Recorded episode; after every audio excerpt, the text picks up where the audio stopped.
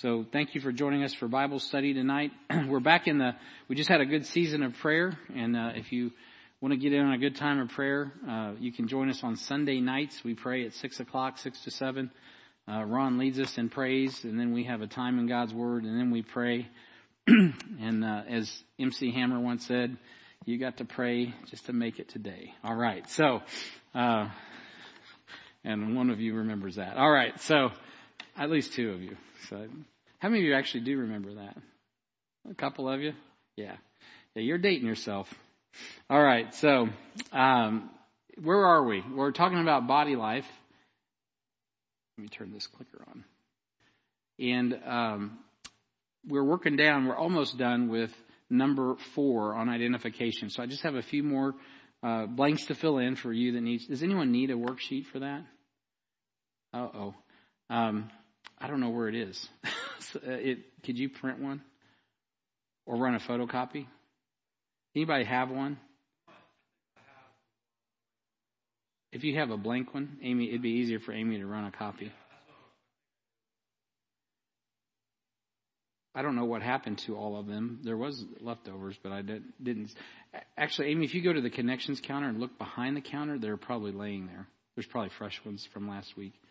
And if that doesn't work, Caleb, if you could find that, we'll have her run a copy. But I got a feeling she's got one back there. And as that's going on, let me fast forward you to where we are. We've we've looked at these. Uh, well, we've looked at uh, provision and protection, defining the local church. We saw the function uh, and our place in the local church. We look we looked at the relationship to God and others, and identification. Uh, okay, she's got one. Thank you, Caleb. Um, thanks. Is that tonight's? Does it say five? It's got stapled. Yeah, that's not that's not it. That's that might be it if we get to that. But yeah. See if there's one for lesson four. um, and and now we're talking about mission and vision, what God calls us to do. Wait a minute. No, that's lesson. That's five. We're in the wrong one. So could you cue up uh, the fourth one? Yeah, that's not yet. That's tonight later, but we need to finish four. So we're on the wrong one for tonight. Okay, so um, if you could change that out, that would be good. so as as we're as we're getting there, um, I did give you that, but that is uh, going to be done later, alligator. So uh, last time we got together, we talked about we we talked about how Paul builds. Uh, well, let me back up. Back up, Brian. I've got time.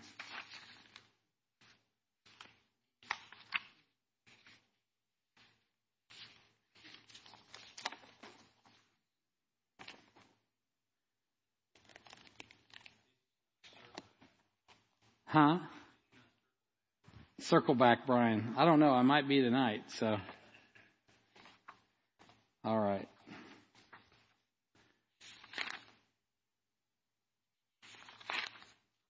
I have to, I'm backup Brian, not circle back, so.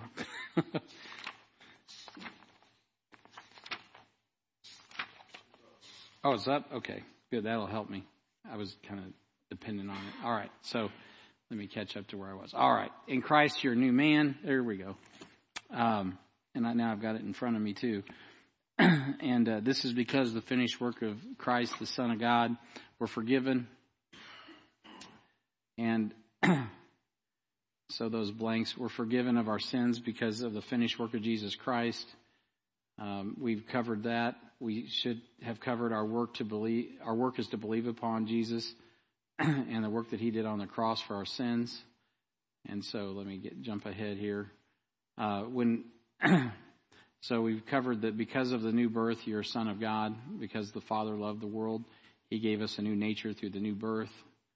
Uh, we've covered that God is now your spiritual Father instead of the devil, which is most important for us to get our head around. And because of that, we understand our relationship with God.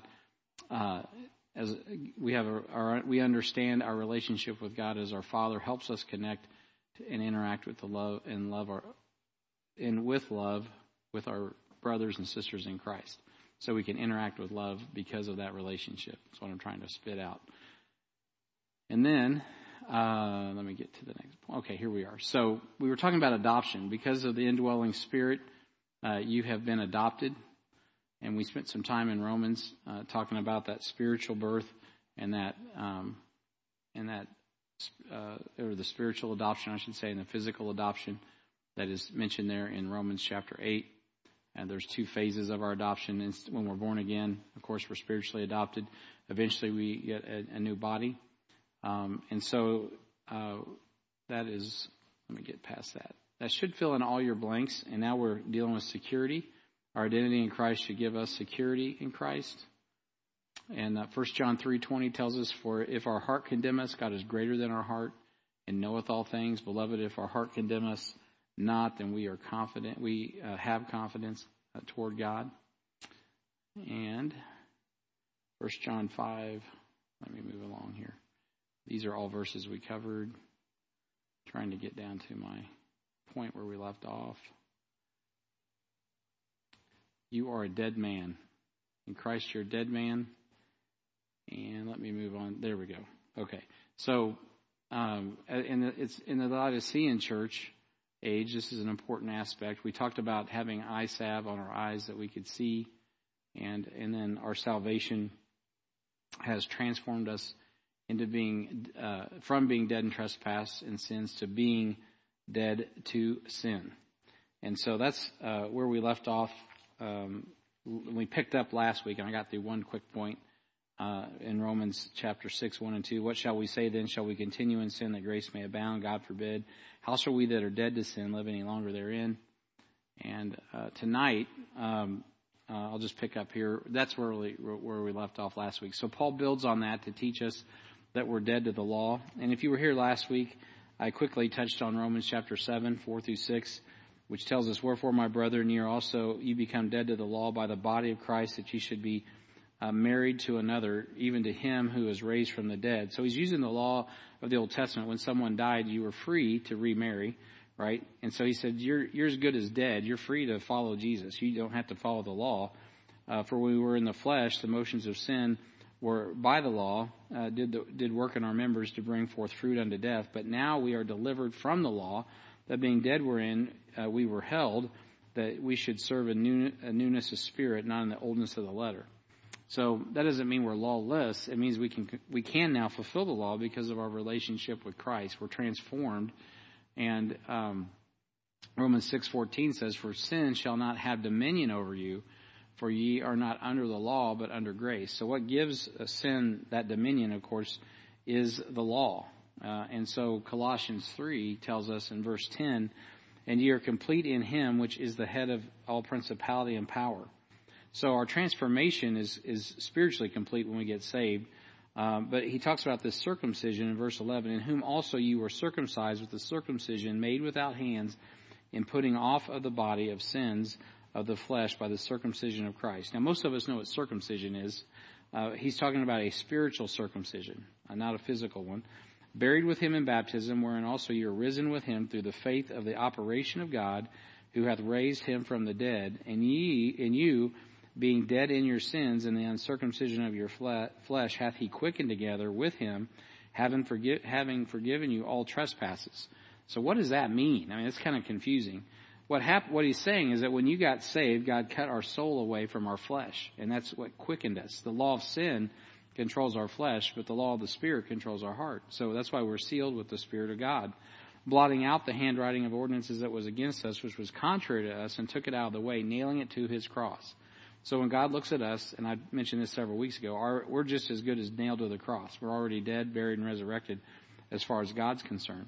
Now in Ephesians 2.15, the Bible says, having abolished in his flesh the enmity, right, the war, even the law of commandments contained in ordinances for, uh, to make in himself of twain one new man, so making peace. So uh, we have the peace of God in our hearts because he has he has abolished in his flesh that that enmity. He's given us power. We have power. We got the power over our flesh uh, because of Jesus Christ. All right, so that catches us up to where I left off last week. Um, I didn't give you that verse, but you guys have that reference there. Having abolished in his flesh the enmity, which means at war, even the law of the commandments contained in ordinances. Why? Because he fulfilled the law He died on the cross for our sins. Our crosses, our, as we saw, those ordinances are nailed to his cross. Our flesh is as good as dead. And when it says we're a new creature in Christ, we're a new creature in Christ. All right, so that leads us to, to, to ground we have yet to trod. And that is point D uh, here of our notes. So we have uh, to be, we have to be intentional to embrace the truth that we've already been crucified in Christ. So all of this doctrine I just, I just flew through in, in just a few seconds. Uh, and that we've covered in weeks past. I know you've slept since then. Really does boil down. This is a this this is a pivotal verse here in Romans chapter six, uh, verses eight through fourteen. Uh, Paul says, "Now if we be dead with Christ, we believe that we shall also live with Him, knowing that Christ, being raised from the dead, dieth no more. Death hath no more dominion over him. For in that he died, he died once, uh, or he died unto sin once. So our Roman Catholic friends would not would not gravitate to that because they believed in perpetual uh, uh, sanctification, or not even sanctification, salvation, where they're you're you're always in jeopardy, and and uh, they are bringing Christ down from heaven um, to be offered on the altar in in the mass perpetually, uh, so that we might get saved. Well, biblically, that's not in, in even close. It's not a mystery of the church. Jesus died once for sin. That's the issue biblically. So that that is available to everybody according to the scripture. For in that he died, he died once, or he died unto sin once. But in that he liveth, he liveth unto God. Likewise, so because of this, right? Likewise, reckon, do the math, reckon ye yourselves also to be dead indeed unto sin, but alive unto God through Jesus Christ our Lord. So verse 11 is really important because we have to reckon, like we have to we have to actually take the, the time to, to, to believe that that we are dead indeed unto sin. Now I don't know about you guys, but my flesh does not want to believe that. But that's that's contrary to what the Bible says. You got to you got to really do the math. That's what the word reckon is. It's a math term, and so you got to do the math. Why do we? What does the math say? The math says that Jesus died once for our sin, and and our sin we've already saw uh, earlier that our sin is is has been uh, nailed to the cross. It's already done once and for all. Even the and commandments, Ephesians 2:15. So now do the math, and you got to be intentional about that. Reckon you got to you got to engage your mind because your your your emotions will lie to you, your circumstances will lie to you, and your flesh will lie to you. So you got to say, wait a minute, let me go back to the book. The book says in Romans six, I got to reckon myself in, uh, to be uh, dead indeed unto sin. Meaning the deeds that we do, we're dead to that. You say, yeah, but Brian, you can't deny the fact that I just, you know, I just broke the speed limit. I know you did. But you know what? And the, and the cop says you're guilty, and you are in your flesh. But according to God, that's already nailed to the cross. You're indeed dead unto sin. Now you shouldn't let your flesh do that because you got power over it. Next time, keep the speed limit, right? And so, um, and so do the math. Let let not sin therefore reign in your mortal body. So who's running the show? Sin or the spirit? That you should obey it and the lust thereof. So when you do the math, what you're really doing is deciding who's who's going to control your life. Are you going, are we going to allow our flesh, which is already is dead? Why would we let our dead flesh control us? Because we want to. That's the only reason. Because we haven't done the math. Neither yield your members as instruments of unrighteousness unto sin. Now, verse 13 is important when it comes to this issue of identification and understanding who you are in Christ. Because when I was first saved, I had this concept in my mind that if I understood the gospel and I understood these principles, which I do intellectually, then I should have victory, right? Because I know this and I want this. Anybody not want that? Now, if you if you in your heart you don't want that, you have a problem, right? But if you want that and you know it, okay, well then you're like, well, I should have victory. But let me tell you something about this. It, it does say, don't neither yield your members as instruments of unrighteousness unto sin, but yield yourselves unto God as those that are alive from the dead, and your members as instruments of righteousness unto God. We're not static. With every step we take, we have opportunities, we have decisions, we have choices to make. And so you can you can know something and even want something and then still do something, your flesh can get a hold of you, right? And so it's a battle. That's why he says yield. You got to decide uh, when you come to a yield sign, what do you do? You slow down. You got to become cautious, right? The whole point of a yield sign is you're looking for other traffic, and you're making a decision. Do I go or do I stay? You know we call that in the Bible? Walk in the Spirit so you don't fulfill the lusts of the flesh. Right? You got to yield to the will of God, to God's Word. And sometimes we don't know God's, we don't know what to do. So we got to stop and go, oh, God, I don't really know what to do. And we acknowledge Him in all our ways, and He'll direct our paths. But sometimes we think we do know what we're going to do, and we use the mind of this mind instead of the mind of God to make our decisions. And next thing you know, before you know it, you've yielded to the flesh. It really all starts in the mind, and it affects the heart. It does start in the heart too, but it's, it's really the mind and the heart are the key. What you do in your flesh is already nailed to the cross, technically. Uh, but the place to battle it is in your mind and in your heart because you can win. It's a decision. You got to be intentional. If we're if I'm going to reckon, it's not just knowledge in my head. It's got to be in my heart, and it's also got to be active in my walk. Like so, you know, uh, uh, you don't forget what manner of man you were, right? Anybody do that? I've done that. You know, you come to the altar, oh God, forgive me of my sin, and you walk away like James, and you forget what manner of man you were, and you just like go right back to your flesh.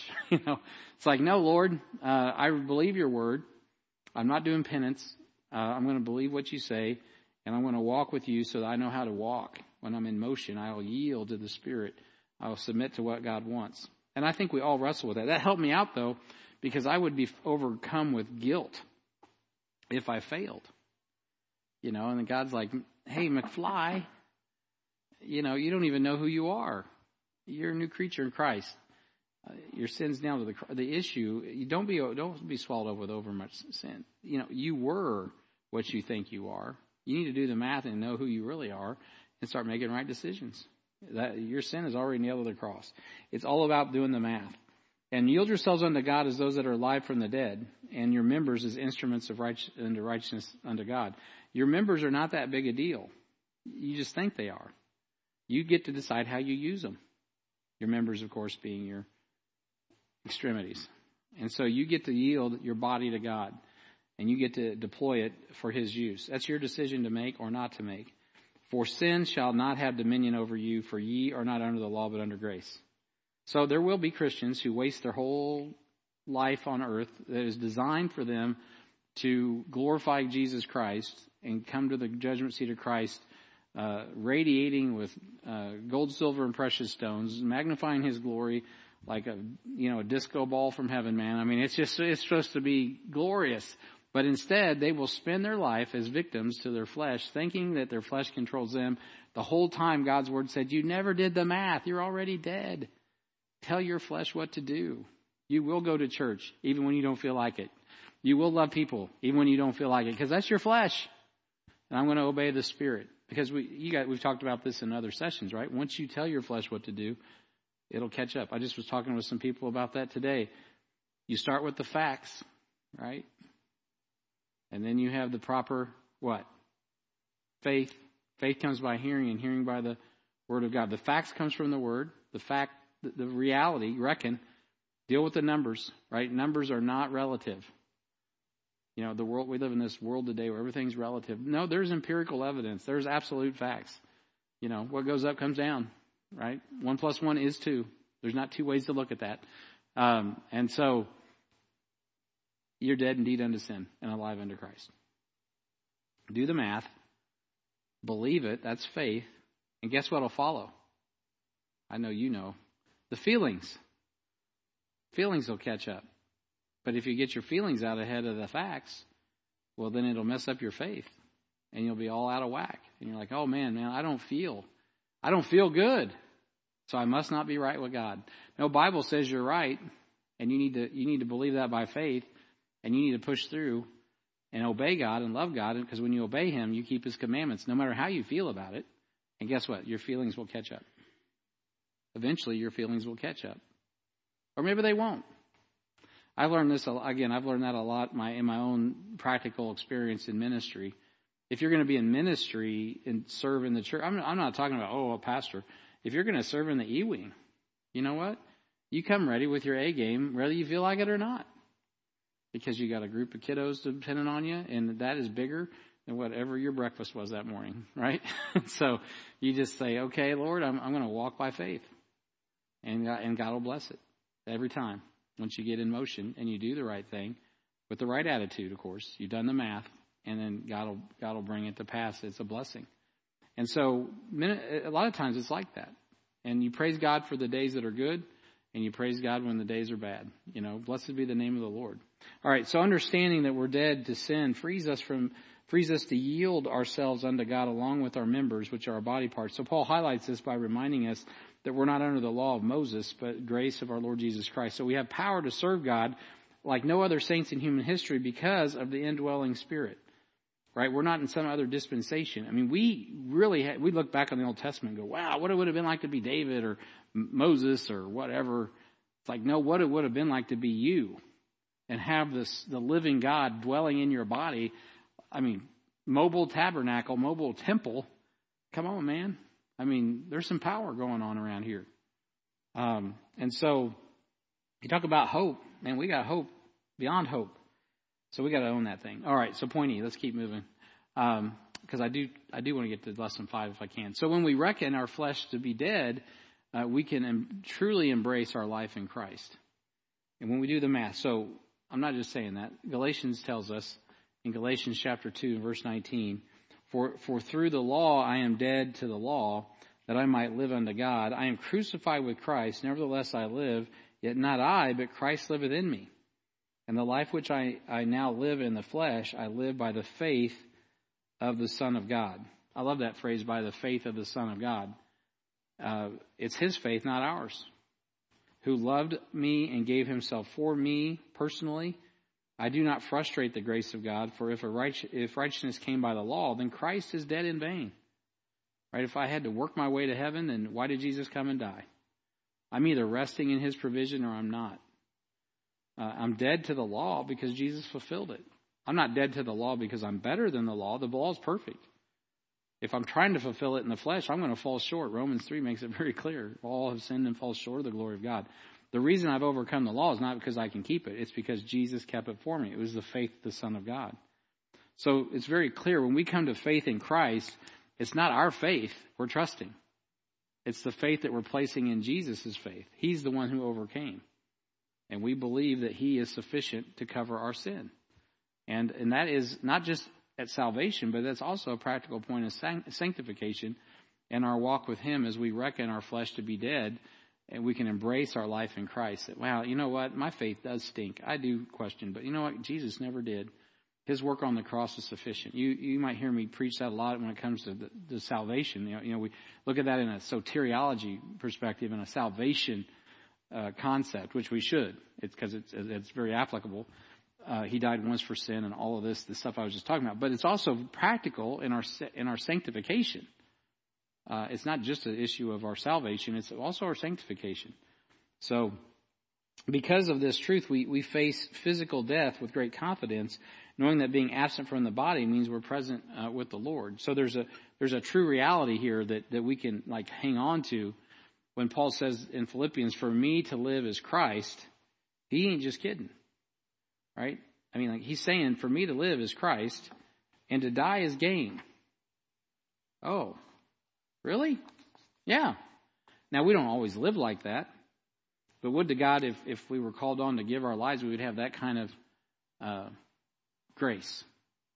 So this is a I, I got tested this week. I was in a staff meeting, and I'm not making this up, and uh, um, we were sitting in the staff meeting this morning on Monday morning or afternoon, whatever it was. Randy and Steve, Luke can testify this. And all of a sudden I hear this pop, pop, pop. I'm like, there's a gun. I, I, first of all, I think the neighbors are shooting their weapons next door. Not unusual. But I'm like, man, that sounds close. So I'm like, that's in the building.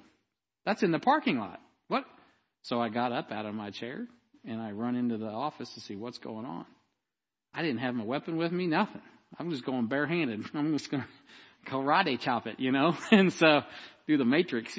so, anyway, uh, so I, I did, I told, I got home and I told Amy about it and I said, Amy, I, I at least ran toward it. I said, I didn't know what I was going to get into. And then of course, you know, when I got in the, in the office, they had these big, uh, uh, cushy things that come in the packing boxes, and they're in there jumping on them. Pop, pop, pop, pop. I, you can ask Randy, or, or we were all like you know, they were right behind me coming down the hallway. We were all like, there's a, there's a shooter in the building. I mean, it sounded just like it. It was freaky. And, uh, and so I am glad to know, I was told, I'm glad, I'm glad I didn't think and I just ran toward it. Because, you know what, to live is Christ and to die is gain. And, uh, now I don't know that I had that on my heart, but it was really foolish if that was a gun. I was getting ready to get blasted, I promise you. So, uh, but, uh, but anyway, uh, you know, God does give us this grace when it comes to facing death, is my point, right? It doesn't mean you have it every second of the day, but if if called upon, God will give you that that that grace at the time you need it to know that it is really better to be absent from the body. So you know, we have uh, uh, you know Diane Trude's aunt Janet, right, coming to the end of her life, most likely. You know, man, have you ever seen a, a saint with that kind of grace that God gives them? They're just they're ready, absent from the body, present to live as Christ and to die as gain. Ah, there ain't there ain't a whole lot of like. Uh, we got the verses. I'm reading them, but there's something about it. The witness in the spirit itself. When that when those moments come, it's more than just words. It's more than just knowledge. There is a supernatural. It is a divine uh, sentence on our life where God gives us that grace to to pass from this life into eternal life, and to really reckon with the reality that we're not as alive right now as we will be when we step out of this body. But most of us spend our life, and I'm I'm the preacher, and I'll even admit that most of us spend our life kind of living that in reverse. Like like we really we know that up here, but we kind of live like what, what really our this is our best life now. You know, we beat up on Joel Osteen, but then we end up walking around like this is our best life, which it's not really true. We're not going to live our best life now. Our best life is an eternity future, especially if we live our life today like a dead man and we let Christ and we yield to the Spirit of God. Wow, and our identity is Christ, and, and we're happy with being like Christ. We're happy with being the person He has written us to be in the Bible. We can play that Bible character, right? You're not faking it. You're being who Christ saved you to be. But you got to reckon that in your mind. Um, and so, anyway, am I making sense what I'm saying to y'all? So, as I, I haven't finished this verse, he says, For I'm, I'm in a strait betwixt two, verse 23, having a desire to depart and to be with Christ, which is far better Nevertheless, to abide in the flesh is more needful for you. And having this confidence, I know that I shall abide and continue with you all for your furtherance and joy of faith. He's like, man, I love you. I want to be here, but I want to be in heaven. I'm like torn. Torn between two lovers, feeling like a fool. No, he's he's uh he's torn. Sorry, I Paula Paula gets me. I, I can tell. She's back there laughing. Uh, but he's torn between the two. And he, he wants to be in heaven, but he, he loves the people and he wants to be here on earth. So that brings us full circle, right, uh, to the eternal assurance and blessings of being in Christ. And so that brings me to 2 Corinthians 5. I've been alluding to this. So therefore, we are confident knowing that whilst we're at home in the body, we're absent from the Lord. Uh, or are we confident? Right? For we walk by faith, not by sight. We are confident, I say, and willing rather to be absent from the body and be present with the Lord. Or are we? That's a good question. Paul was, and he's assuming the Corinthians are. Uh, he's talking about his ministry team for sure. He's talking to all of us as Christians. But the reality is, when you read those verses, it's like, yeah, yeah. But then you think about it practically like, am I really confident I'd rather be absent from the body and present with the Lord? Your death looms large you know, people, when you think about death, at the Adamic situation, I mean, you, you guys, you don't have to be. I'm talking to the home crowd here. You got, you guys get this, but isn't it wild to think about how we just like act like death isn't going to happen? It's just kind of crazy. Like we're all walking through this life surprised. Oh, someone died. And we're surrounded by death all the time and like live like there's no death ever in sight. Like we're freaked out when it happens because we are all avoiding death. Even Christians are like that to some degree. We're, it's because of our flesh. In our flesh, right? In our spirit, we're good, but in our flesh, man, we can get kind of we can get kind of wacky about this thing. I mean, I mean, I've I've seen people they're in their nineties acting like they're going to keep living for another hundred years. It's like, man, you need to reckon with reality here. This carcass is going down. You need to be right with Jesus. That is the only option. it's eternal life or eternal death. That's the only option. And Jesus is the way, the truth, and the life. Now, when you're 20, you think you're going to live forever. But as we get older, of course, death continues to creep upon us, unless you're in, you know, there's other circumstances. Today, death, I do think death is more prevalent in the minds of people than it has been when I was young.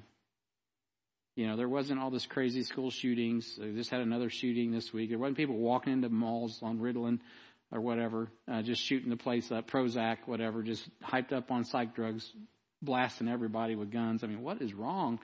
Well, I just said a lot. I think almost every shooter is on some sort of psych drug for one thing, um, and and so there wasn't all of this all of this weirdness going on. Death is a lot more prevalent. So so getting back to what if you were in our discipleship meeting, uh, we had a dis- training last Saturday. Jeremy Bonison gave a great message on on the on how disciples should be evangelists and how in reality statistically there's more people probably that want to hear the gospel than there are people that want to give it. And man, that has really convicted me because I think I believe that's true. And one of the reasons it's true is the days go darker, grow darker, is because people don't know the gospel and they see much more death. I don't mean like they don't get it in an endemic sense, oftentimes, right? But they do see the the res, the residue of it, which is is you know, and it's scare world. Everything out here in the media is scare, scare, scare, scare, scare, scare you, you know, and this is all just like put everyone on edge. And then you got us Christians walking around, hey, to live is Christ and to die is gain. Bring it on, buddy. You know, we're just all like, hey, I'm not scared. You know, COVID, get me, whatever. You know, I'm moving on and think we're crazy. Well, because what, what makes us so crazy is we don't have the spirit of fear. You know, take the shot, don't take the shot, whatever. If I die, I go to heaven. You know, what, you know, we just have this, it's not that we have a laissez-faire kind of mind, mindset, but we really believe what the Bible teaches. And if you don't believe it to the point of death, then do you really believe it? And is it a faith worth having? And so sometimes that we have to demonstrate, no, we believe it to the core. And throughout history, that's, you know, our friends in India, uh, just, you know, just, I don't, I'm not sharing these videos with everybody, but I get these videos of the persecuted saints and you see these dear women, usually the women, the weakest vessels are the ones getting the worst beatings because these men are not men. And, um, well, they're men. They're more like animals. And so they're beating these women. These women are just standing there. They won't bow their knee because they serve Jesus. And they're taking their beatings until they can't stand, you know. It's terrible. As a, as a, as a, in my flesh, you just want to execute justice, but that's not what God's called. And so he'll, he will get there. But th- there's a reckoning that, you know what, to live is Christ and to die is gain. Because there's not a whole, for those folks, there's not a whole lot to look forward to. There's not going to be some political answer. There's not going to be law enforcement rush in and save them. As a matter of fact, in one instance, law enforcement rushed in to save them because, you know why? Because the men started defending their women. And then there was a mini war getting ready to start. So the law enforcement, to defend the Christians, credit to the, the powers that be in India, come in to help defend these Christians from being, you know, raped, pillaged, and plundered. And, and then they got, they turned on them. Hindus attacked the police. They started beating up on the police and the police couldn't stop them. I mean, it's, it's terrible. You know, uh, the, the testimony of Christ shakes people up. And uh, when you say there's one way and it's Jesus, man, that makes people angry.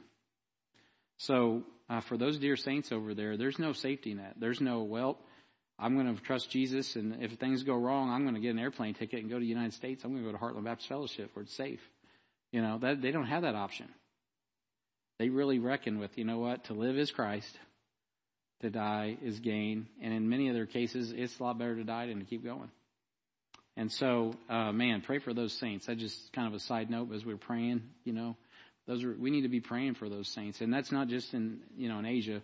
That kind of stuff is happening all over the place. You know, it's happening. You know, I know people say it's happening in the United States. Certainly, Christianity is looked at with disdain by many people, even in powers that be. However, it's not that bad yet. So, so man, we're we're still blessed to have the liberty we have, and while we have the liberty, we should maximize it to the max. All right. So, um, because we're dead in sin and alive in Christ, our sins are nailed to His cross, and we give account for those things done in the body. Verse 9 says, Wherefore we labor that whether present or absent, we may be accepted of him. Not saved, he's not talking about that. For we must all appear before the judgment seat of Christ, that everyone may receive the things done in his body according to that he had done, whether it be good or bad. So we will give account in how we, how we identify with Christ and how we identify with one another. And that is literally talking about this body, but it's also talking about this body. It's a dual application because what you do in this body affects what happens in this body. What I do in this body affects what happens in my wife because we're one flesh. What she does affects me.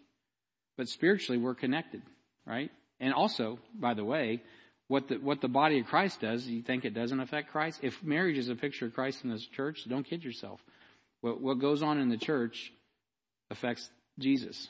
Not that it's going to change him, but it affects him because he's, he's connected to us. He's in us. It can grieve him. It can quench him. And so we're connected. The body mean the, the body means this dead body that we walk around in uh, and we live in, of course, but it's also the the one that's connected to the local church through Christ. What connects us together is not our membership status on a piece of paper, right, or a, or a process to stand in front of the church. What really connects us as a body is Jesus and the Spirit of God, Christ in us. So we collectively are the body of Christ, and as far as God is concerned, your flesh Um, this, and the sins that are associated with it have been nailed to the cross 2,000 years ago. So the life we now live, we live by the faith of the Son of God. Hallelujah to you. So we, we are alive because of Jesus' faith. We place our faith in His faith, and that is what quickens us and makes us new creatures in Christ at salvation. But also, as we walk around sanctified in Christ, we reckon that we are alive because of Christ. I'm alive. I'm not, I'm not subject to my flesh, though I allow that. I yield to it at times because something has gone wrong in my mind and my heart. But when I get my mind and my heart right, I don't have to yield to it. Have you ever been in those battles? I know I have, like all the time. So your flesh says one thing and you, and it's telling you a message that's not true. And then you stop and you go, wait a minute. Lord, my flesh is telling me I got to eat ice cream right now. But you know what? I don't have to eat ice cream right now. And when you pray and you stop, God gives you the grace and you're like, wow, I don't need to eat ice cream right now, but I sure thought I did a minute ago. And practically, I've proved this. I've, I've I learned a long time ago, uh, like with my mind. Uh, this is why in the morning it's important for me to get in the Word first, because I got to have the right appetite for the right things. So it's really what you prioritize as well, right? So if I if I if I don't want to eat bad food, if I put the good food first, it quenches my desire for food, and then I don't want the bad food as much as much. I still like, you know, it's lawful to have sugar, but I don't want. to, I don't eat a lot. So I just told someone today, my dessert is this barbecue sauce. You know, so so you know, but I fill up with salad and I fill up with beef. I set the bread to the side. I love the bread. I want to chow down on that bread, but I'm going to set that bread aside because I, I'm going to choose. I'm going to choose to fill myself up with something else. And by the time I eat something else, guess what? Now I don't. I don't really want. Have you ever done that? You get done, you're like, I really wanted that dessert. I really wanted that ice cream. I was at Culver's, I wanted ice cream, but now that I've eaten this meal, I just don't want ice cream anymore. I don't really want it. I don't need it. Of course, that's some pretty good stuff, I'm telling you. so, but if you start with that, man, there's times in my life I'm like, forget the meal, just give me a chocolate shake right now, you know. Well, if that happens, it's not healthy. There's times you, you got to tell your flesh, this is the order. My Bible comes first. And once I fill up with that, you know what? I just don't want as much social media. I don't want as much talk radio. I don't want as much sports radio or whatever. Nothing wrong with sports radio. Nothing wrong with sugar. Just not too much of it. You know what I'm saying? Then my mind's trained on stuff that doesn't matter instead of stuff that does matter. And so, again, all of this is about what you're going to yield to, what you're going to submit yourself to. All things are lawful. Not all things are expedient. And so I know that, oh, you know, my flesh can't handle ice cream first. So I'm going to go with protein first and see where the ice cream ends up. And oftentimes, after I get the protein, I don't need the ice cream. It's just telling my flesh what to do. Because if I just listen to my own flesh, well, it's ice cream first every time. and then I'm diabetic and in the hospital and I'm no good, you know? So you gotta, you can't, can't yield to that thing. All right. Let's finish this up. Um, so in Christ, not only are you a dead man, this is dealing with our identification. In Christ, we're a raised man. And this is, this is the, this is the victory lap, man. This is where we got to finish this thing. Uh, Galatians 2 and verse 20. I am crucified with Christ. Nevertheless, I live. Yet, not I, but Christ liveth in me. And the life which I now live in the flesh, I live by the faith of the Son of God who loved me and gave himself for me. Now, we've already traversed around this, but it's just good to, to, to start there again. So we are positionally resurrected with Christ because we will soon be physically resurrected. Now, I, you're going to have to turn in your Bibles because I do not have enough uh, PowerPoint power. They, they, they cut me off on slides at, one, at some point and say, Brian, that's too long. And so 1 Corinthians chapter 15 in your Bible, New Testament. I got to get there. Romans chapter 15. Somebody want to read? Um, I'll tell you what. Let's let's. How many of you are willing to read? All right. Let me get the mic, and I'm gonna. Will you pass the mic? We'll start with you, Caleb. Let's take this in sections because this is a lot of a lot of Bible. So you got verse 38, and uh, uh, that way we can. I don't know if I got that many readers. Uh, so if you can do 1 Corinthians 15, 38, 39, and then I think Jesse, you were willing. Pam, are you willing? Okay. So yeah, let's just kind of work through that, and then Candace, Candace will go. Okay, I think we'll get there. So go ahead and give it, give, give it a read there, brother. 1 Corinthians 15, verse 38. But God giveth it a body as it hath pleased him, and to every seed his own body. All flesh is not the same flesh, but there is one kind of flesh of men another flesh of beasts, another of fishes, and another of birds. There are also celestial bodies and bodies terrestrial, but the glory of the celestial is one, and the glory of the terrestrial is another. Okay. Verse 41 There is one glory of the sun, and another glory of the moon, and another glory of the stars for one star differeth from another star in glory. So also is the resurrection of the dead. It is sown in corruption. It is raised in incorruption. It is sown in dishonor. It is raised in glory. It is sown in weakness. It is raised in power. Verse 44 It is sown a natural body. It is raised a spiritual body there's a natural body and there is a spiritual body. And so it is written, the first man Adam was made a living soul, the last man Adam was made a quickening spirit.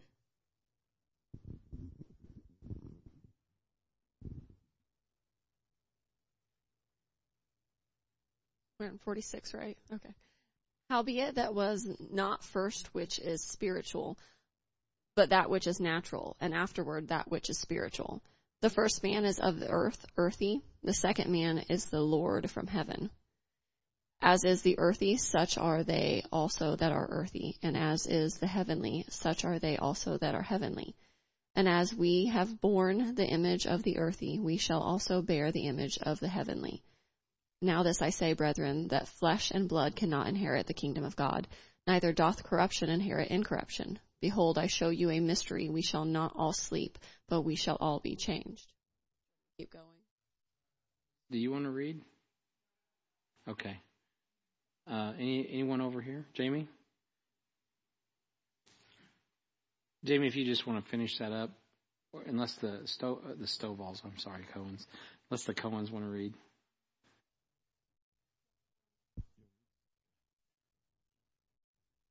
What verse were we on?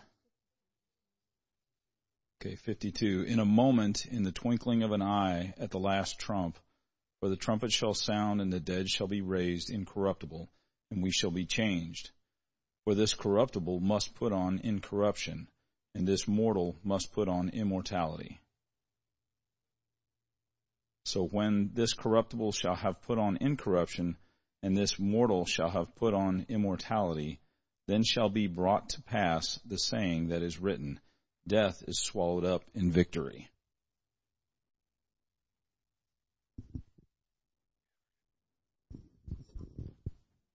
Verse 55 O death, where is thy sting? O grave, where is thy victory? The sting of death is sin, and the strength of sin is the law. But thanks be to God, which giveth us the victory through our Lord Jesus Christ. Therefore, my beloved brethren, be steadfast, unmovable, always abounding in the work of the Lord, for as much as ye know that your labor is not in vain in the Lord. Thank you all for reading that. Um, so, when we say, you know, positionally, that means we're as good as resurrected, but also literally, this passage is speaking of the literally we will get a celestial body. And so when you work through this passage, there's a lot here, uh, and I won't, you know, belabor it, but that we started back in verse 38, and it says, God giveth a, oh, excuse me, a body as it hath pleased him, and to every seed his own body. And he, the analogy here, by the way, is if you go back a few verses, is he, he likens us to the distinctions between planting a seed in the ground. Like if you took an apple seed, you know, Johnny apple seed, and you plant that seed, it just is a seed. It's nothing. Even an apple, right, is completely different that that seed comes from. That comes out of the apple core, gets put in the ground. It's, it's a completely different thing. You put it in the ground, the seed in the ground, and then boom, here comes this tree. You know, it's, I mean, like glorious. And he uses as an analogy the, the, the magnitude of glory between an earthly body that we have today and what we will have in a celestial body is the distinction between a little seed dropped in the ground and the, the product that comes forth out of the ground. It's like, wow, that's quite, quite incredible, you know? And so that you kind of get that mindset. And then he gets into this discussion of, right, you have a terrestrial body, you know, um, and then you have a celestial body. Terrestrial, just because they had a thing called ET, the extraterrestrial, that doesn't mean that your body, he, that, just Terra, Terra is earth. It's, you got an earthly body, and then you have, uh, you know, terracotta, right? It's made out of clay. You got an earthly body, and then you got a celestial body, like a heavenly. Well, we don't have our celestial bodies yet. Randy and I were just visiting about this on Monday morning. We're talking about our different bodies and, and what happens to this, because we know in this very passage over here, we read in verse 50, Now this I say, brethren, that flesh and blood cannot inherit the kingdom of God, neither doth corruption inherit incorruption. So this body doesn't really do anything. This body is dead in every sense of the word. I mean, it's moving around, it's pushing on the wood, but it's really just a dead body. The only thing that's really making me alive is Christ. Uh, God's keeping me going. That the body and the blood don't make it. Well, what about the celestial body? Well, I get another body. You know, and uh, that body is able to traverse through time and space. It's a it's a spiritual body, and it and it, and okay, so you say, well, yeah, but it says it will be changed. That's true. Verse 52, that's a mystery. For those of us that don't die, we are changed in an instant, in the twinkling of an eye. We go from terrestrial to, to celestial, just like that. So we don't have the benefit of dying physically. You know, I always, when I was young in the Lord, I always thought, man, how awesome it'd be. I wanted the rapture because I didn't want to die physically.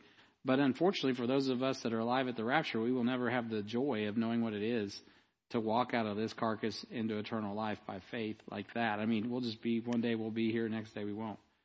And we'll be in a new body. And it'll just be, it'll be instant, a twinkling of an eye. I mean, just like that. Trump will blow, boop, we'll be there. And so, so I think, you know, as much as we look forward to that, and, uh, and by the way, we should, we should look forward to that. Don't get me wrong. So don't misunderstand what I'm saying um, I do think there's something about walk. There's probably a, an incredible process to walk out of this life into the next. You know, um, and so, and I say walk, you know, because you see the, the rich man and Lazarus. You know, um, rich man uh, was carried. He went to he went to hell and to prison until he gets cast in the lake of fire. And so Lazarus was was good to go. You know, and that wasn't even, that was before the resurrection. So, uh, anyway, uh, my point is simply this, is that, is that, uh, you know, when we get to the subject of the, the, the resurrection, though, though we're not yet in heavenly places physically, spiritually, it's as if we were. So as far as God is concerned, we're already seated together in heavenly places because he, he has Jesus sitting at the right hand of the Father and our life is hid in Christ, which we've already looked at those verses. Um, Hebrews 10:2 says, let me give you that verse. It says, "But this, but this man, after he off, it was offered, uh, he offered one sacrifice for sins, forever sat down at the right hand of God." This isn't the only reference to Jesus sitting at the right hand of the Father, but Jesus is physically sitting at the right hand of the Father. But he's also in me. I can't be omnipresent, but he is omnipresent. Right? So I'm as good as, just like my sin is as good as nailed to the cross 2,000 years ago, guess what? I'm as good as seated together I'm as good as seated in heaven. But in the meantime, I'm here. I know that's, that kind of starts blowing our minds. I know I don't get all that either. But time and space isn't, I mean, is not the same with God. And so he's able to do that through the Spirit of God. Uh, just like you can listen to the radio multiple places all over the world with one broadcast. I don't understand that either, but it works. I just did it today. Um, and so, so it's, it's amazing. That's why the internet, by the way, is an emulation of the Spirit of God. It's not the Spirit of God, it's a fake. It's a knockoff. Um, okay, so point because of the because of the truth of this truth, we should live a resurrected life because we are headed toward a resurrection. We should live. We can live that life now. So um, I I said our best life now. Of course, our best life's in eternity, but we can live a resurrected life. Romans six one says, "What what shall we say then? Shall we continue in sin that grace may abound?" Right? Grace unto it. Grace unto it. You know, it's all covered by the blood. Well, okay, Paul is already ahead of us. Okay, then you can, this is always what the charismatics say. Well, then you can do whatever you want to do. Oh, can you? Should you? I mean, technically you can, but you're still his son. He's going to spank you. And there's instructions here that says, God forbid. I mean, you can stick your hand in a blender, but should you? No. Why? There's consequences. Of course you shouldn't stick your hand in a blender. There's consequences. Of course you shouldn't continue in sin that grace may abound. God forbid. How shall we that are dead to sin live any longer therein? Know ye not that so many of us, as, of us as were baptized into Jesus Christ were baptized into his death? Therefore, I need to get that. Did I have that? I don't have that verse up, do I? Sorry, guys. You're actually going to have to turn to this. No, there I am. Sorry. Uh, Therefore, we are buried with him by baptism into death, that like as Christ was raised from the dead uh, the, by the glory of the Father, even so we also should walk in newness of life. The reality of that resurrection for us right now is to walk in newness of life. Very clearly. That's what Paul's saying.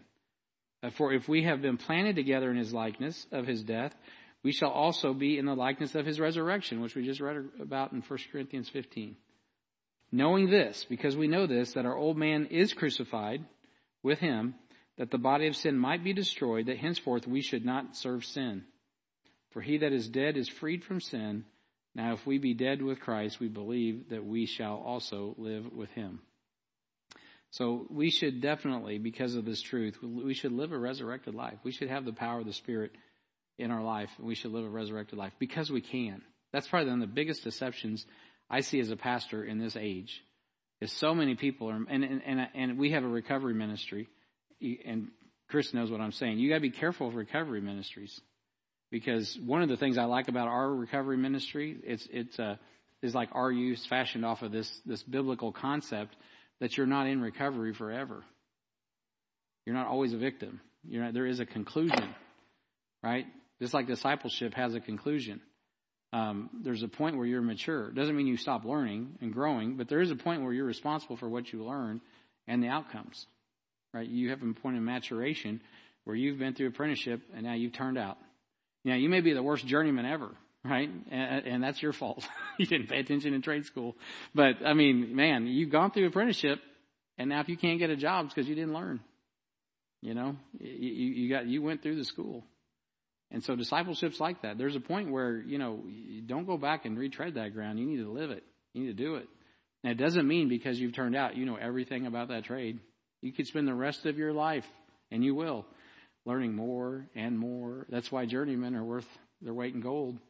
Because experience brings things that you get that, you know, it's one thing to turn out and have some skills, it's another thing to keep going and have some wisdom. And so, uh, and, and so it's just like discipleship.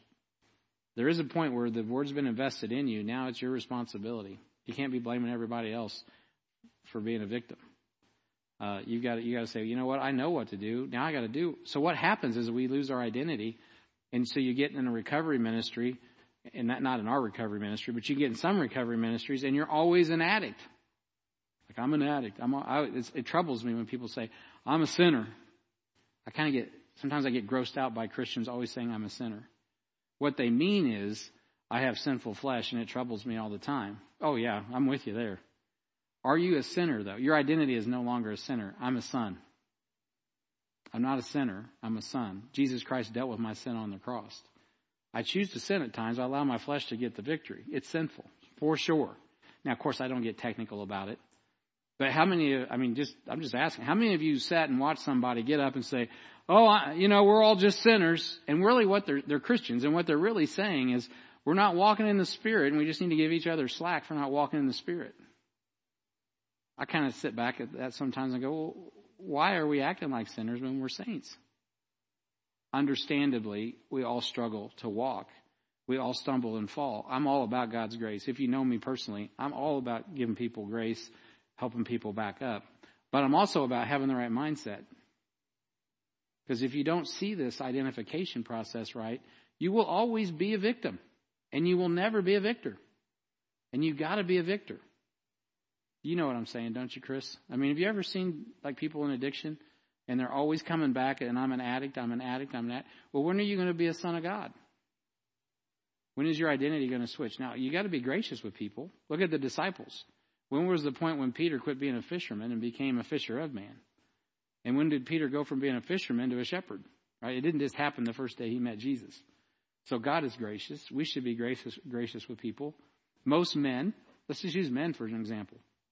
This is why I don't get done on time because I just go off on these tangents. But most men, right, we identify with our vocation because men are made to work and provide. And when we're working and providing, we feel like we're doing something because we're made to be industrious and we're providing for somebody. We feel like, hey, man, I'm I'm doing what God's made me to do, and and he and you are for sure. But then you know, I'm a I'm a whatever. I'm a carpenter. I'm a I'm a designer. I'm a mechanical engineer. I'm a this. I'm a that. Now, don't get me wrong. I get it. That is how we all roll. I'm a professor. I'm a, I'm a preacher. But really, I'm a son of God, right? That's really what I am. Now, you can use all that stuff. Paul did. I'm a Hebrew of the Hebrews. I'm a this, I'm a that, right? I mean, you can use all those identifications, but ultimately in our core, we got to recognize I'm a, I'm a Christian. That means my life is governed by Christ. I am like Christ, first and foremost. And you know that makes people uncomfortable. You roll up into the party and everybody's like, oh. Uh, uh, the uh, excuse me, I didn't mean. I, they start dropping f bombs all of a sudden. Like, oh, sorry about that. Why are they? Why are you apologizing to me? I, I'm not the. I'm not the mouth police. Right? You know why? Because they know who you rep. You rep Jesus. And if Jesus was in the room, they would act different. And when you show up, you represent him. That's not a bad thing. It's not. I kind of get sick of bending over backwards to help sinners feel comfortable. I'm like, well, let's just make some people uncomfortable. Let's tell them Jesus loves them, and you know, I don't care what you say, unless you, what I really want you to do is bow on the knee and confess with your mouth that Jesus is Lord. He'll take care of that other stuff. That's not the, my concern. Isn't your curse words? My concern is is have you confessed Jesus as your Lord and Savior? But that conviction, man, it's healthy because they don't know that they're lost until they know they're a sinner. That comes when people walk in the Spirit. And uh, I'm not trying to say you shouldn't make people, you don't want to intentionally go around, you know, making people feel uncomfortable. And don't be an idiot stick. You know, you get someone out there who's just preaching Jesus all over the place and their life's a wreck, you know, then that's just like complete hypocrisy. And the world just thinks you're an idiot. So you don't want to be that guy either. You, your walk has to match the talk. And oftentimes your walk is not much stronger than your talk. Right? So uh, it's important that we live a resurrected life.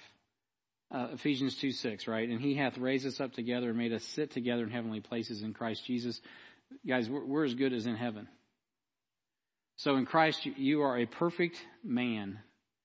Uh, Colossians 2 9, for, for in him dwelleth all the fullness of the Godhead bodily, and ye are complete in him, which is the head of all principality and power. So our identification is, man, we're perfect, meaning complete. That's why I chose Colossians 2 9 and 10. What's it mean to be perfect? We often think sinlessly perfect. Man, if you put yourself on that treadmill, you are going to fail yourself every day, every moment. You're going to just be like, oh, I'm a loser. And your identity I'm a loser. No, you're not a loser. You're a son of God. Get back up. Get back up and be who God saved you to be. Not in your flesh. Ask God to help you. Come to church. Do the basics. Do the fundamentals. The Word of God the local church, ministry, and guess what? You'll be back and walking in the Spirit before you know it. Uh, you you neglect the Word of God. You neglect uh, assembling yourselves together with the believers. You neglect, you neglect serving others, and you put yourself ahead of others. Well, guess what? You're going to feel like a loser because you're losing. That's still not your identity. You are a perfect, you're a complete person. You just got to get back to the point of being in God's complete will, perfect will of God. That's what Romans 12, 1 through 3 is all about. So in Ephesians chapter 4, it says this. It says, And he gave some apostles, some prophets, some evangelists, some pastors and teachers for the perfecting, right? The completing of the saints, for the work of ministry, for the edifying of Christ, till we all come in the unity of faith and in the knowledge of the Son of God unto a perfect man, under the measure of the stature of the fullness of Christ. So on Valentine's Day, I look over at Amy. She looks back at me. And I say, Amy, you complete me. And she says, Brian, Christ completes me. No, that didn't really happen. But anyway, ultimately, that's why your relationships work, right? Because Christ completes us. Right? Who makes us complete? It's, it's not your, it's not your spouse. It's your, it's the Lord. And when we're complete in Him, then we satisfy one another. So, uh, let's get to point A because I got to get done. Uh, point A, we're being perfected or completed as we uh, approach the day we appear before the perfect man. So this is a process, right, where we're working this out uh, in our lives daily as we get closer to the, to seeing that perfect man.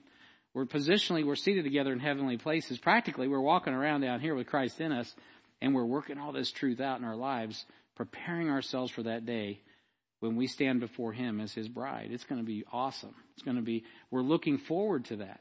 It shouldn't be something we're, we're, we're you know we're we're not preparing for. Um, man, what bride is not preparing for the day to meet her groom? So that's why God gives the church pastors and teachers, Ephesians chapter 4, is to perfect, to prepare us to be with Christ, the perfect man. And that's why chapter 4 we deal with that. What do we deal with in chapter 5? Marriage, the picture of marriage. How to walk it all out. It ends up in marriage, picture of Christ in the church. Okay, so um, so Job could see through uh, history and look forward to the day that the Lord perfected. Uh, to, I'm sorry, to the perfect man that would stand on earth. He could see that. Even Job knew this. The perfect man appeared nearly 2,000 years ago in Israel and will return soon to catch us away and return with us to fulfill his perfect plan for the earth. Think about that. The perfect man. It's not us, but he lives in us. And so Job, Job said this in Job 19:25. For I know that my Redeemer liveth, and that he shall stand at the latter day upon the earth. And though, uh, and, and though after my skin worms destroy his, this body, yet in my flesh shall I see God. He's looking for a resurrection. Whom I shall see for myself, and mine eyes shall behold, and not another, though my reins be consumed within me.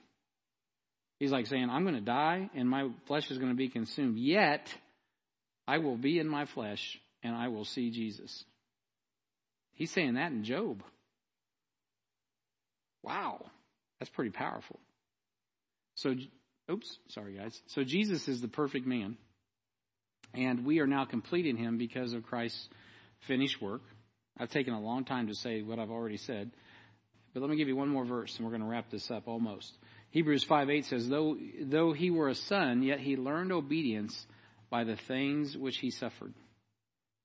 And so, even though we identify with Jesus as the Son of God, you know how we learn to obey? By things that we go through. And being made perfect, he became the author of eternal salvation. He was perfect, he's complete. Unto all them that obey him, called of God and high priest after the order of Melchizedek. He's a better priesthood. That's what Hebrews is all about. He's a better sacrifice, he's a better priest, he's a better everything. He's the perfect everything. He's complete.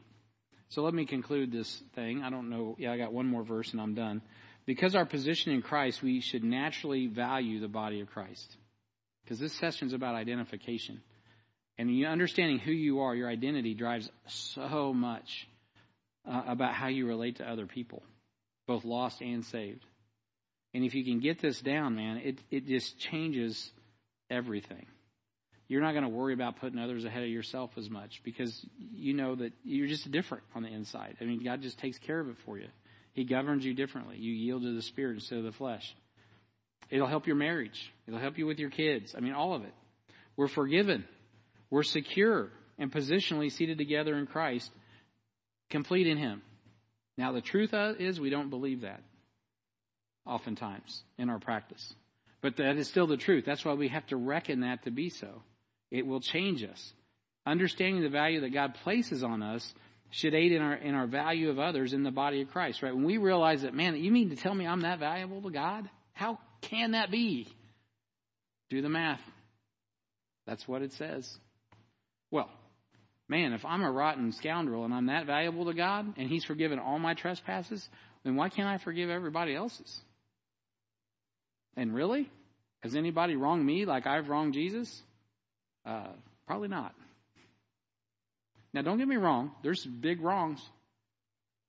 I just I saw a beautiful. I think it was a Muslim fellow. Some guy, some idiot thug went and killed his son. His, the dad shows up to court. I don't even think he was a Christian. Maybe he was. I don't remember. What I remember is this father comes across for his own good because he knows he can't live with himself. He he'd rather kill this guy, but he goes up to him and he just hugs him. Says, "Hey, I just want you to know I forgive you. I don't want you to make these mistakes." You know, the guy's sentenced. He's going to prison. Uh, it doesn't matter. But man, I tell you what, that broke that that criminal's heart. And he's on the record. He's just bawling like a baby and just talking about, I don't deserve his forgiveness. I don't, you know, I just, I just can't, you know. And he just, he just couldn't hardly process that kind of grace. Beloved, that's us. We're the criminal.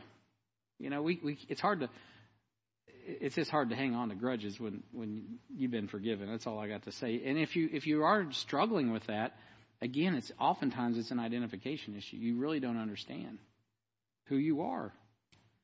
Um, and so, and I say that, and I mean I could be tested on this today before I walk out of the room. So, you know, it's easy to say. It's harder another thing to to live it because there are definitely circumstances. That's why Paul says, "As much as lieth in you." You know, live peaceably with all men. I saw a, just the other day a, a, true story. It happened several years ago.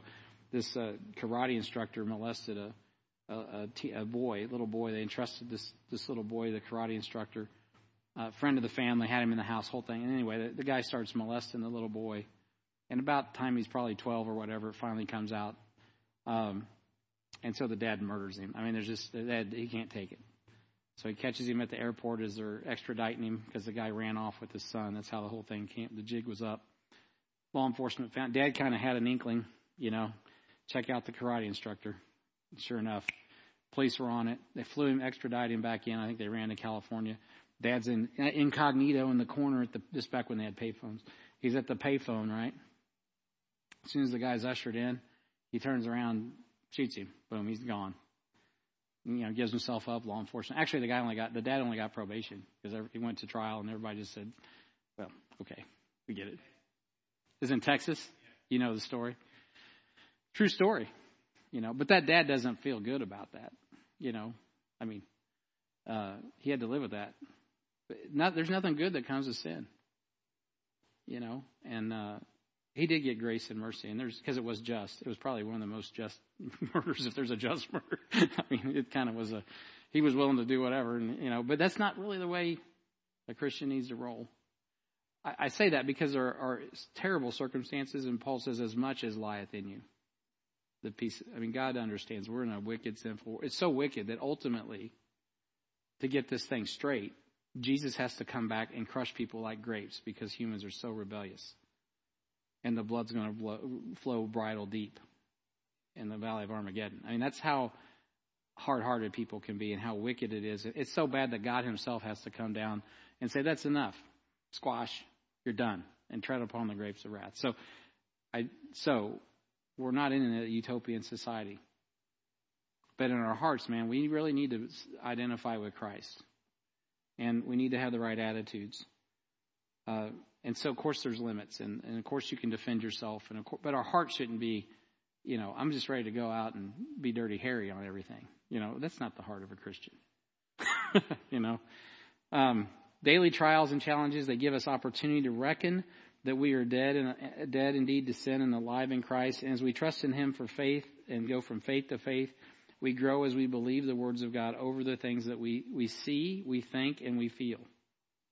And guys, I, am as your pastor, I'm tested on this all the time. If I could, I mean, I even thought about like getting a, a, a secret name and, and, making my own web pages and, and just venting everything I really want to say, but I can't because I'm a pastor and I represent so many people. I just really want to say so much more. But you know what? God says, Brian, you're my son. And that's a waste of your time because you know how this ends. So just get back in your lane, son, and run your race and finish your course. You know what I'm saying? Because you can just go off on tangents that don't need to go down. Because you just got to wait for Jesus to take care of it. And that's your identity. You got to choose who you're going to be. Our priorities change as we consider our identity in Christ. So I have Mark 8. Mark 8 says this For whosoever will save his life shall lose it, but whosoever shall lose his life for my sake, not just lose his life, but for my sake and the gospel's, the same shall save it. For what shall it profit a man if he shall gain the whole world and lose his own soul? Or what shall a man give in exchange for his soul?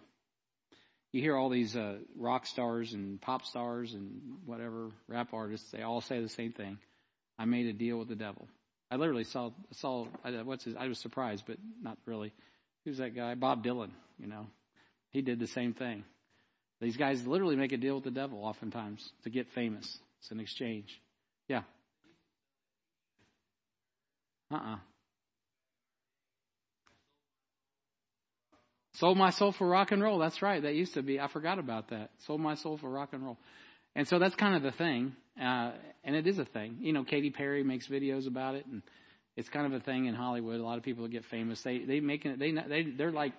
I, I've actually heard, there's a famous actor from from Springfield. I heard a personal testimony where someone I know was actually witnessing to him. He grew up in a Christian home in Springfield, and I won't tell you who he is um, on, on the air, but uh, they were working with him, and he was in college, and he had a he had an opportunity to act, and he's famous. You all know who he is, and he made a deal, and he knew it, and uh, and you know he may even be born again, but he gave he made he made a deal with the devil. That's literally from his from I was told. That's what I that's what I've understood, and so, you know. Anyway, I say all that to say this: when you made when you bowed your knee and confessed with your mouth Jesus is Lord, you made a deal. He's your Lord. I'm already dead. I give up my life. And boy, I couldn't be in a better place. Hallelujah to you. I'm so thankful for that. I chose to die when you get saved and you die to self and choose Christ, you come alive. And that's why the fulfillment of that is you resurrect like a tree from a seed. I mean, it's just this incredible, glorious change that happens. But man, when you don't choose Christ and you make a deal with the devil, it's death no matter how glorious it appears in this life. Your identification. Who really cares if you win the Super Bowl? Who really cares if you get an Emmy or a Grammy or whatever? Who really gives a rip? In eternity, it ain't going to matter. No, and I'm glad we won the Super Bowl. I'm not being a Debbie Downer. I'm just saying, we're talking about things that have more weight. Okay, I'll be done. So it's imperative that we, we abide in Christ so we bear fruit that glorifies God. John, uh, John 15, Verse 1 says this I am the true vine, and my Father is the husbandman. Every branch in me that beareth not fruit, he taketh away, and every branch that beareth fruit, he purgeth it, that it may bring forth more fruit. Now ye are clean through the word which I have spoken unto you. Man, get a hold of that. You're clean through the word. You want to be clean? I do. Man, you are clean through the word that's spoken unto you. Abide in me, and I in you. As the branch cannot bear fruit of itself except it abide in the vine, no more can ye except ye abide in me. Now, of course, Christ is in us of a truth. 1 Thessalonians 5.15, uh, the Bible says, See that you, uh, that none render evil for evil unto any man, but ever follow that which is good, both among yourselves and to all men. And so, you know what? Because Jesus is looking out for us, we look out for one another. And because Jesus loved us, we can love the unlovable. Because our identity is Christ. I mean, we are in Him and He is in us in that Ephesians chapter 5 picture is fulfilled in us and, and, and corporately. Of course, that's the same thing as well. So this lesson is designed to help us consider our identity in Christ regardless of our feelings and our experiences. So no feelings that we have nor experiences trump what the Word of God has to say. And man, and I know this is kind of an amen choir. You all get that, but boy, isn't that that is when we sit down with people and we take them through discipleship you know, that's ultimately what we're doing is we're helping them see who they are in Christ. That's why we start off father-son relationship and we work through that thing, identifying with the local New Testament church and the fellowship that's required in relationships with believers and getting baptized, right? That's identifying with the, the Jesus, but then that identifies the body with us, right? We're like, hey, if you're willing to publicly profess your faith through believers' baptism, we as a body are willing to identify with you. We believe your testimony. that you're a believer. That's the only test we have at Heartland. You don't have to do 15 jumping jacks. You don't have to say 25 Hail Marys. You don't have to be saved. You know, you don't have to prove the fruits of your salvation. You confess with your mouth, believe in your heart, submit to believers' baptism. Then you know what? We're, we receive that. We do expect you to walk in the Spirit, and if you don't, it'll come out soon enough. And part of that is just growing in faith, right, and being perfect, perfected through the through the Word of God. All right. Any questions tonight? I hope that was profitable. Next week when we get together, we're going to talk about mission. Because once we know who we are, we can go forward, man. We can start progressing and get on mission together. Uh, and then uh, that'll be our second to last lesson. I got two more lessons on this, and then we'll be done. Well, thanks for your time. Let's pray. I got to get out of here, and uh, and I, I trust you guys are all born again and disciples and following Jesus. So let's. There's no one that I know in here that's lost. So let's go win some people to Christ. Let's get some lost people and get them saved and discipled. Amen. Heavenly Father, thank you for this opportunity just to sit around and swim around.